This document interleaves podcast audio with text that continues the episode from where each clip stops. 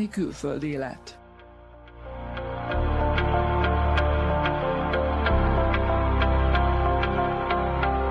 Ez itt az Autonómia Portál új podcast műsorának második adása, amelyben vajdasági születésű, de külföldön élő magyar emberek élettörténeteiről beszélgetünk. Köszöntöm hallgatóinkat, Kakuszi Elvira vagyok.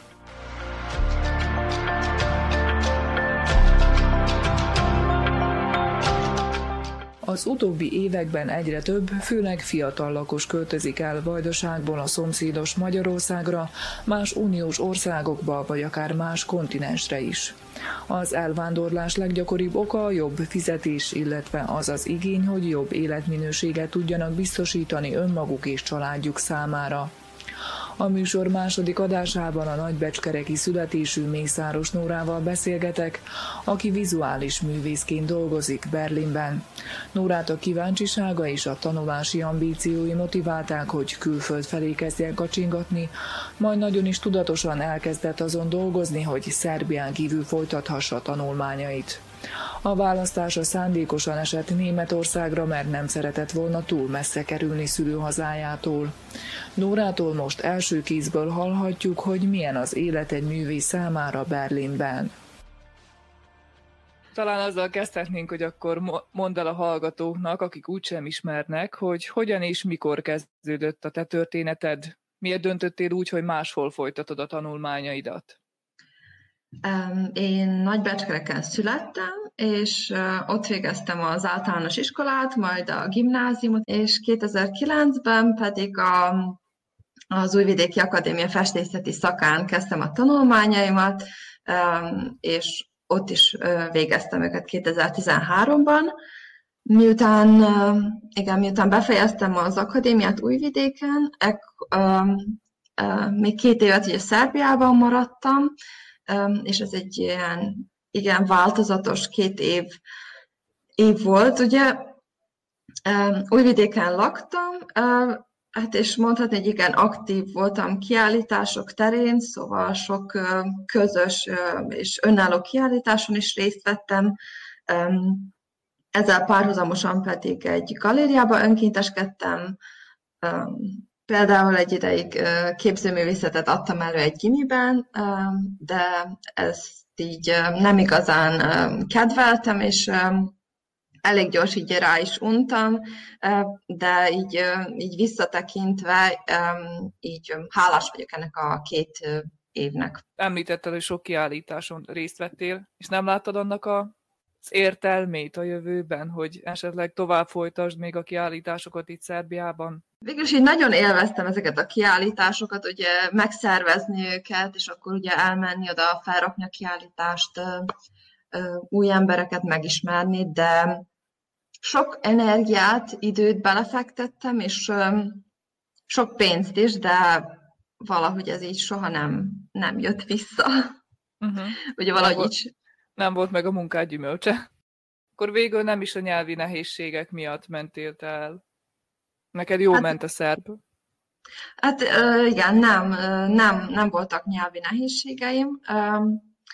Meg valójában nem is volt egy olyan érzésem, hogy nem látom itt a jövőt, vagy hasonló. Igazából még most sem tudom, hogy hol látom a jövőt meg hogy milyen jövőt látok, vagy milyen jövőt szeretnék látni, szóval, sőt, úgy, úgy gondolom, hogy ahogyan múlik az idő, ez a kérdés a jövővel kapcsolatban nálam ez mindig homályosabb és homályosabb. De amikor valójában eldöntöttem, hogy máshol akarom folytatni a tanulmányaimat, akkor az ok mondhatni az volt, hogy felgyődjek, mint művész, tehát egyfajta önkutatás, és nem gondolkoztam azon, hogy sikeres karriert szeretnék, vagy pénzt szeretnék keresni, hanem... Lényegében kíváncsi is voltál, nem? Uh, igen.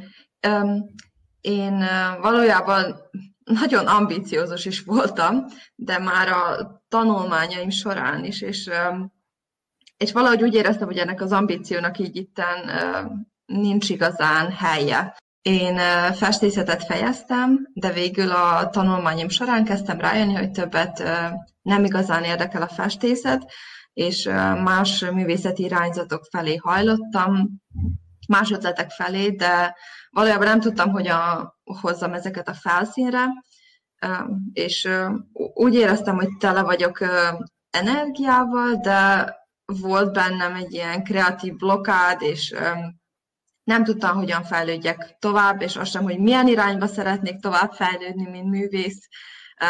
Szóval a fő ok, amiért külföld mellett döntöttem mondhatni, egy ilyen saját, valójában a saját ambícióm volt. Ugye amikor először kértem Németországba, akkor valójában először Dresdenben éltem, és ott írtam be a művészeti egyetemet. Valójában még Szerbiában megpályáztam a DAD ösztöndíjat, ami egy ilyen két éves ösztöndíj mesterképzésre Németországban, és ez ilyen rengeteg papírmunkával járt, és, és ez az egész folyamat egy évig tartott, és végül ugye megkaptam ezt az ösztöndíjat, párhuzamosan ezzel viszont az egyetemeken, az egyetemeken is meg kellett pályázni a mesteri szakot, és pályáztam jó néhány művészeti egy, egyetemre, művészeti akadémiára, és így néhánytól visszautasítást kaptam, néhányra fölvettek, de végül így a Dresdeni Művészeti Akadémia mellett döntöttem. Ugye valójában létezik egy ilyen érdekes különbség a szerbiai és a németországi művészeti akadémiák között. Például, hogy a Németországban a diákok nem választanak szakok közül, mint például Szerbiában, ugye a képzőművészeti osztályon belül létezett festészeti szak, grafika, fényképészet, szobrászat, stb. Németországban ugye létezik egy képzőművészeti osztály, és ezen belül a, az ember azzal foglalkozik, amivel akar. Tehát így ö, szabadon foroghat a festészet, grafika, fényképészet, videó, stb. Ö, között, ugye. És az egyetemen ugye rengeteg műhely volt Dresdenben, és itt a diákok különböző anyagokkal és technikákkal dolgozhattak, és ugye bármit, amit el tudtak képzelni, azt így meg lehetett valósítani. És ugye nem volt kötelező feltétlenül, ugye, mint Szerbiában például, ha festészeti szakon vagy, akkor, akkor festenet kellett. És nekem mondhatni a kedvenc műhelyeim közé tartozott például az animációs műhely, meg a videó műhely, a keramika műhely vasöntöde, és például a fényképészeti műhelyen belül a sötét kamra, uh-huh. és ezekben a műhelyekben valójában egész éven át lehetett alkotni, és így számomra ez egy ilyen nagy szabadságot adott, hogy más művészeti formákban, hogy más művészi formákban is gondolkodhassak. Igen ugye Németországban a művészi, művészeti akadémiák nagyon, nagyon liberálisak, és, e, és ez volt az egyik oka valójában annak, hogy én Németország mellett döntöttem. Ugye említetted, hogy akkor Dresdenben is éltél, de most végül Berlinben vagy, ugye? Igen. Tudom. És Igen. így az utai, az utai során hogyan fogadtak az emberek, mert tudjuk, hogy Szerbiával kapcsolatban van egy pár előítélet, néha megalapozott, néha nem, de neked volt-e valami negatív élményed ezzel kapcsolatban, de akár pozitív is. Nem, nem ért negatív csalódás. Az emberek azok így jó fogadtak. Igaz, ugye a Szerbia, mint ország, az hát igen, mindenki valójában a háború az az első asszociáció, amivel összeköti, de így valójában kíváncsiak voltak, hogy milyen ott élni, és és ugye néhány ismerősöm az úgy kérdezte is, hogy mikor jöhetne el látogatóba, ugye kíváncsiak voltak például a, az architektúrára. Általában nem volt negatív tapasztalatom, és a, ugye Németországban sok a külföldi, de így valahogy mégis a legtöbb német barátom lett, és a tapasztalatom szerint a németek azok közel se annyira zártak, meg visszahúzódottak, mint ahogy mondják vagy, vagy lehet, hogy csak nekem volt szerencsém. Ami a nyelvet illeti, már ahhoz, hogy megpályázhassam a DAD ösztöndíjat, még Szerbiában le kellett tennem egy ilyen C1-es szintű német nyelvvizsgát, de valójában először Németországban jöttem rá, hogy, hogy valójában mennyire passzív ez a nyelvtudásom. A legnehezebb volt megérteni az embereket, különösen azt a sok akcentust, és hát az első két hónapban így nem is tudtam igazán ráhajtani magam, hogy, hogy megszólaljak németül. Ugye angolul beszéltem mindenhol, az üzletekben, az egyetemen, Hát ugye az egyetemen ez nem volt gond, rengeteg külföldi diák van, és sok cserediák, és az angol az így forgalomban van, de két hónap után így eldöntöttem, hogy ezentúl csak németül beszélek, mert egy különben soha nem fogom tanulni ugye a, a német nyelvet, és igen, ezentúl mindenkinek a, a csoportban ugye megmondtam, hogy hozzám csak németül szóljanak. Igen, másképp nem lehet. Másképp különben nem működött volna. Végül is ugye később az egyetemen a, a vizsgákat is ugye németül kellett leraknom, és hát így át kellett rágnom magam egy jó néhány könyvben, így filozófiából, meg művészettörténetből, amit így kezdetben szótáról olvastam, szóval nagyon, nagyon lassan ment. Uh-huh. De így idővel jobb lett, és emlékszek, amikor például a művészettörténeten is először kellett kiállnom a csoporttársaim elé, és elő kellett adnom, ugye prezentálnom, akkor így meglepően egyáltalán nem voltam ideges. Pedig én egy ilyen nagyon lámpalázas típus vagyok. Igen, de, de volt egy ilyen fura biztonság érzetem, és tudtam, hogy nagyon sok, sokat hibázok, ugye, amíg beszélek, de mégis a, a professzor és a diákok is ilyen, ilyen nagyon támogatóak és kedvesek voltak, és igen, ez egy, végül egy ilyen nagyon, nagyon jó élmény volt. Most tudjuk, hogy koronavírus járvány van világszerte, de egyébként milyen sűrűn szoktál úgymond hazajárni? Most a te esetedben nem tudom, hogy ugyanúgy érvényese az, hogy nálad is itthon és otthon létezik. Végül, mm. hogy állsz a honvágyjal? Igen, van honvágyam, nagyon is. Valójában, amikor elmentem Szerbiából, akkor tudatosan választottam Európát és Németországot, valójában, hogy ne legyek túl messze a családomtól se. Lehet, hogy nem tudnék más kontinensen élni, uh-huh. és Berlin, Belgrád az kevesebb, mint két óra repülővel, és nagyon sűrűn jártam haza az elmúlt években, és a családom is nagyon sűrűn látogatott meg Berlinben, viszont most ebben az évben ugye ez a koronavírus miatt nem olyan egyszerű sajnos. Igen. És különben próbálod megőrizni a Berlinben a magyarságodat valahogy? Hát hogyan, hogyan tudom megőrizni a magyarságomat?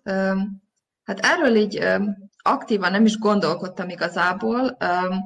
Hát én valójában most, ha belegondolok, így négy nyelvet használok aktívan minden nap, például a családommal, ugye minden nap ö, telefonálunk, és ö, magyarul beszélünk, a párommal szerbül beszélek, a barátaimmal, meg a munkahelyen németül, a pályázatokat azt 90%-ban angolul írom, és, és persze úgy érzem, hogy mindegyik nyelvet nagyon töröm és néha megtört, és már ugye nem is tudom valójában melyik nyelven gondolkodom igazából. Néha megtörténik például, hogy a, a vázlatfizetemben próbálok gyors egy, egy gondolatot felírni, és később, amikor visszaolvasom, akkor látom, hogy egy mondaton belül négy nyelvből megjelennek a szavak, tehát hogy ez egy ilyen...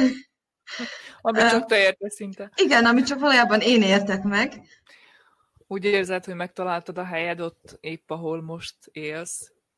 A te tapasztalataid szerint milyen a művészi világot? Meg lehet-e belőle élni? És hogy szerinted mi lehet a kulcsa annak, hogy sikeres legyél ott? Valójában nem tudom, hogy megtaláltam-e helyem. Ugye most pillanatnyilag Berlinben lakom, három éve már a párommal, és miután Dresdenben valójában befejeztem a mesterképzést, akkor beiratkoztam ugyanerre a Művészeti Akadémiába Dresdenben egy ilyen két éves továbbképzésre, Ez egy úgynevezett, ez a program, ugye ez csak Németországban létezik, és úgy hívják, hogy Meisterschüler Studium. Ez egy ilyen két éves továbbképzés, ahogy mondtam, ami folyamán egy saját projekten dolgoztam, a mentorom támogatásával, de most már nem használhattam például a műtermeket az egyetemen, hanem saját műtermet kellett bérelnem, és ugye kb. minden három hónapban találkoztam a mentorommal, és így együtt valójában segítségvel fejlesztettem ezt a projektet. Szóval miután beírtam ezt a két éves programot, Berlinbe költöztem, mert valójában Dresden, mint város így soha, soha nem nőtt a szívemhez. Berlin, Berlin viszont ugye igaz, hogy egy főváros, de ez egy számomra ez egy ilyen nagyon meleg város, és nagyon izgalmas város, és valójában minden része Berlinnek más, mintha ilyen rengeteg kis különböző város csatoltak volna össze, szóval ilyen multikulturális partiváros, ahol az ember mindig valami furát lát, vagy él át az utcán. Ugye nem a legtisztább, úgyhogy mondhatni, hogy nem, nem egy tipikus német város, de én valahogy pont, pont ezért szeretem. Uh-huh. És valójában ugye miután Berlinbe költöztem, akkor az egyik barátnőmmel itt béreltünk közösen műtermet, és akkor úgy döntöttem, hogy minden időmet ennek a projektnek szentelem, ugye, amit a, ebben a két éves továbbképzésem keretében készítek, készítettem. Ezen keretein belül egy ilyen experimentális ö, animációs kisfilmet készítettem. Viszont ugye többet nem voltam ösztöndíjas, és hát valójában munkát kellett keresnem, úgy döntöttem, hogy ö, olyan munkát fogok találni, ahol nem kell túl sokat ö, agyalni, ugye, mert a munka után ezen a projekten kellett dolgoznom, ö, és így rengeteg különböző helyre pályáztam, például ö, többek között postásnak is, de, de végül egy, egy ilyen divat kiállítás mellett döntöttem, ami Gianni Versace életművét mutatta be és itt dolgoztam én, meg egy csomó, hát tőlem kb. tíz évvel fiatalabb divatszakos diák. Úgyhogy itt valójában a gardróba dolgoztam, meg jegyeket árultam, szóval hát ez, ez egy ilyen unalmas munka volt, pont olyan, amire szükségem volt, meg sajnos rengeteget kellett beszélni. Azon kívül pedig ez egy nagyon-nagyon rosszul szervezett kiállítás volt, szóval a németek sem annyira szervezettek, mint ahogy gondoljátok, és um, ugye a látogatók azok hát így állandóan panaszkodtak, elégedetlenek voltak, és ugye az ostor az a munkások hátán csattant. Ott Németországban, ott is voltak kiállításait, ha jól látom a Facebookon, nem? Um, igen, volt, volt Németországban csoportos kiállításom és önálló kiállításom is. Valójában itt Németországban nagyon sok alkalom van pályázni és kiállítani, de ugye rengeteg tehetséges művést is pályázik, és emiatt nagyon sokat kell pályázni, nagyon-nagyon sokat. És ugye ez így azzal jár, hogy rengeteg visszautasító levelet kapsz. És ugye én néha, amikor így olvasom az e-mailjeimet, és uh, látom azt a híres első mondatot, hogy hát sajnálata, közöljük. Igen. Nekem néha ugye egyáltalán nem is sokrik be, hogy hogy hát most, most ki is ez? Ki utasít vissza, meg hogy hova pályáztam én, meg mit pályáztam itt meg? De ugye nagyon éles a mezőny, és emiatt, ugye, ha megnyersz egy pályázatot, vagy egy díjat, akkor, akkor tényleg nagyon büszkének kell lenni, és, és nagyon-nagyon kell örülni. Uh-huh. És ott mondjuk rá nyitottabb, nyitottabbak a németek így a művészetekre, hogy gondolok most itt arra is konkrétan, hogy ha eljönnek egy kiállításra, ők tényleg meg is vesznek néhány alkotást, legyen az festmény, vagy szobor, vagy bármi. Igen, valójában ugye Szerbiához képest itt az emberek sokkal többet vásárolnak ugye művészetet, és ugye nagyon sokszor megtörténik, hogy a, ugye a kiállítás megnyitón például valaki oda jön hozzád, és akkor ö, kérdez egyik-másik művedről, és ö, ugye esetleg később ö, elmentek valahova kávéra, ugye kicsit megismerkedtek, és akkor ugye... Ö, és abból igen, és, és ugye abból ugye a legjobb esetben az úgy végződik, hogy ugye végül megveszik ö, egyes, egyik vagy másik művedet, és azon kívül ugye az ország is támogatja a fiatal művészeket, és például, ami nagyon érdekes, hogy a múzeumok is minden évben vásárolnak ugye fiatal művészektől munkákat. Aha. És akkor azok a munkák, amiket a múzeumok megvesznek, az ott áll a múzeumban kiállítva? Tehát amikor például egy múzeum ugye megveszi a fiatal alkotótól a, a munkát, akkor ugye az a munka nem kerül be a, az állandó kiállításba, hanem ugye először, hát ugye megy a, mondhatni a raktárba, és, hmm. és ugye ezek a múzeumok az év folyamán szerveznek ilyen különböző kiállításokat, és akkor ugye ebből a megvásárolt munkákból kiválasztják azokat a műveket, amelyek ennek a kiállításnak a, a témájához, ugye, Aha. a témájának megfelelnek, és akkor ugye ezek a, ezeket a műveket ugye utána kiállítik például különböző városokban, különböző galériákban. De mondjuk rá, hogyha nem mentél volna ki Németországba, vagy bárhova, akkor mit gondolsz, mit csinálnál itthon? Igazából nem tudom. Lehet, hogy postás lennék. Persze, el, tudom képzelni ugye azt is, hogy egyszer hazajövök, de még nem.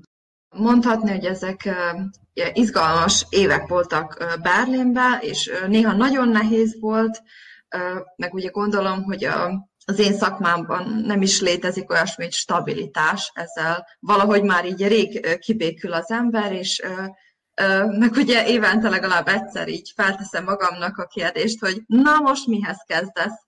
Az, amit élvezek, hogy sokat vagyok úton, törekszek minél többet kiállítani, minél többet pályázni, de néha azért ugye szeretném, hogyha lenne egy ilyen ritmus az életemben, Például ugye a második évenben Berlinben részesültem egy, egy ösztöndíjban, amely így egy éven keresztül pénzileg támogatott, és ugye akkor végre felmondhattam ezen a, ezen a Gianni Versace kiállításon. Okay. És ugye ennek, a, ennek az ösztöndíjnak a keretein belül, ugye a Városi Múzeumban Dresdenben önállóan kiállíthattam, és ugye ez mellett eladtam néhány rajzomat, és ugye kaptam is egy új munkát, valójában az egyetem az egyetemen, a, az egyetem honlapjának a feltartása volt a feladatom, és ez így nekem nagyon megfelelt, mert ugye a kiállításaim miatt mindig utaznom kellett, mindig úton voltam, és, és ugye ezt a munkát, ezt bárhonnan el tudtam végezni, csak, csak internet meg egy laptop, laptop kellett, és ugye 2020. januárjában kinyílt ez a kiállítás, és ezen a kiállításon kiállítottam a végső projektemet, ugye a Meisterschüler Studium végső projektjét, és itt is védtem meg. Tehát ugye a továbbképzésemet most januárban fejeztem be, és ugye itt így minden kezdett jobbra fordulni, és ugye nem sokkal ezután jött a koronavírus, ugye, amikor becsuktak minden múzeumot, minden galériát, így hirtelen minden megállt. Igen, mondhatni, hogy így a, így a semmi nélkül maradtam, és ugye megint fel kellett tennem azt a kérdést, hogy hát oké, okay, és most mi? Áprilisban egy európai oktatási intézmény vette fel velem a kapcsolatot, és a feladat az volt, hogy néhány ilyen online oktatói videót és animációt előállítsak. Képzőművészeti egyetemi hallgatók számára, ezen kívül pedig egy ilyen 20 perces dokumentumfilm filmet is kellett készítenem, és persze ugye rögtön igen mondtam, és azóta is ugye itt dolgozom, hát nagyon élvezem minden, minden percét, különösen azt, hogy teljes szabadságot kaptam, és valójában először volt egy olyan munkám, amit, amit tényleg nagyon szívesen csinálok, és mert mindig is érdekelt a film, meg az animáció, meg ugye a művészetemben is ezzel foglalkoztam az utóbbi néhány évben. Ha maradtál volna, akkor mi lenne veled? Vagy gondolkoztál azon, hogy hogyan, hogyan tudnád kamatoztatni a tudásod itthon? Meg mi az, ami hiányzik szerinted itt Szerbiából, ahhoz, hogy mondjuk rá ti, akik külföldön éltek, visszagyertek? Én, én teljesen át tudom képzelni, hogy egyszer hazajövök, de, de még nem. És elsősorban, mert Szerbiából legjobban a, a családom hiányzik, és valójában a családi ház. És amikor hazautazom látogatóba, akkor szinte alig hagyom el a házat, meg az udvart, kiárok a természetbe, és ennyi szinte olyan, olyan, olyan kicsire zsugorodik a, a világ, mint amilyen gyerekkoromban volt, és ez így ilyen teljes ellentéte most a berlini életemnek. Szóval, ha hazaköltöznék, valószínűleg ilyen hasonló életmódot folytatnák. Viszont nem igazán tudom így elképzelni, hogy így a Szerbia állam bármit is tehetne, vagy bárhogy is tudná ezt, ezt a döntést így befolyásolni. De ha hazajönnék, akkor Szerintem tuti nem olvasnak újságot, még nem néznék híreket. De végül szóval... is az, talán az a legnagyobb gond, hogy nem nyújtanak nem nyújtanak olyan támogatást, meg olyan pályázati lehetőségek nincsenek, mint amiről épp, épp beszéltél, hogy Németországban viszont igen. Um, hát igen, Németország ugye az uh, egy gazdag, gazdagabb ország, és ugye ez azzal jár egyszerűen, igen. hogy uh, több, több a lehetőség, és ugye uh, hát én nem mondanám, hogy itt annyira könnyű, különösen nem a, a, a művészi világban. Szerintem a művészi világban mindenhol sehol sem. sehol sem könnyű, és sehol sem találja fel magát olyan könnyen és olyan egyszerűen az ember, de így, így valahogy történnek dolgok, és úgy ö, megyeget, és, ö, uh-huh. és én így egyen, egyenlőre ö, úgy érzem, hogy, hogy, itt kell, hogy itt kell maradnom. Én nem is gondolom azt, hogy valójában ez az egyetlen megoldás, hogy az embernek feltétlenül ki kell jönni külföldre. És uh, ugye én, amikor úgy döntöttem, hogy kijövök, tehát nem a karrier hajtott, se nem a pénz, hanem én egyszerűen um, szerettem volna továbbra is uh, művészettel foglalkozni, és um, Szerbiában um, volt, um, volt egy ilyen félelmem, hogy lehet, hogy ez így, tehát nem fog sokáig tartani ugye én, én szerettem volna megvigyázni ezt a szabadságomat, tehát hogy, hogy más médiumokban is uh, tudjak alkotni, és hogy uh, úgy alkossak, ahogy, ahogy szeretnék. Az utolsó kérdésem az lenne, hogy mit, mit üzennél a vajdasági magyar fiatalságnak? Úgy érzem, még nincs elég tapasztalatom, hogy valamit konkrétan üzenjek. Sokszor hallom, hogy az emberek el akarnak menni Szerbiából, és sokszor nem is tudják miért, hanem csak azért, mert, mert mindenki elmegy. Úgy érzem, hogy ez nem, nem mindenkinek megoldás, és ha magamtól indulok ki, akkor azt mondanám, hogy mindig törekedni, akárhol is vagyunk.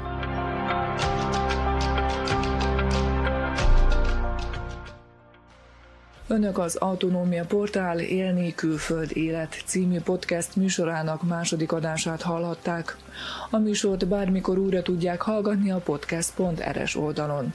Ha tetszett, amit hallottak, akkor kérjük adományaikkal támogassák az Autonómia Portált. Ezt a donations.ndnv.org címen tehetik meg. Köszönöm a figyelmüket, ha viszont hallásra!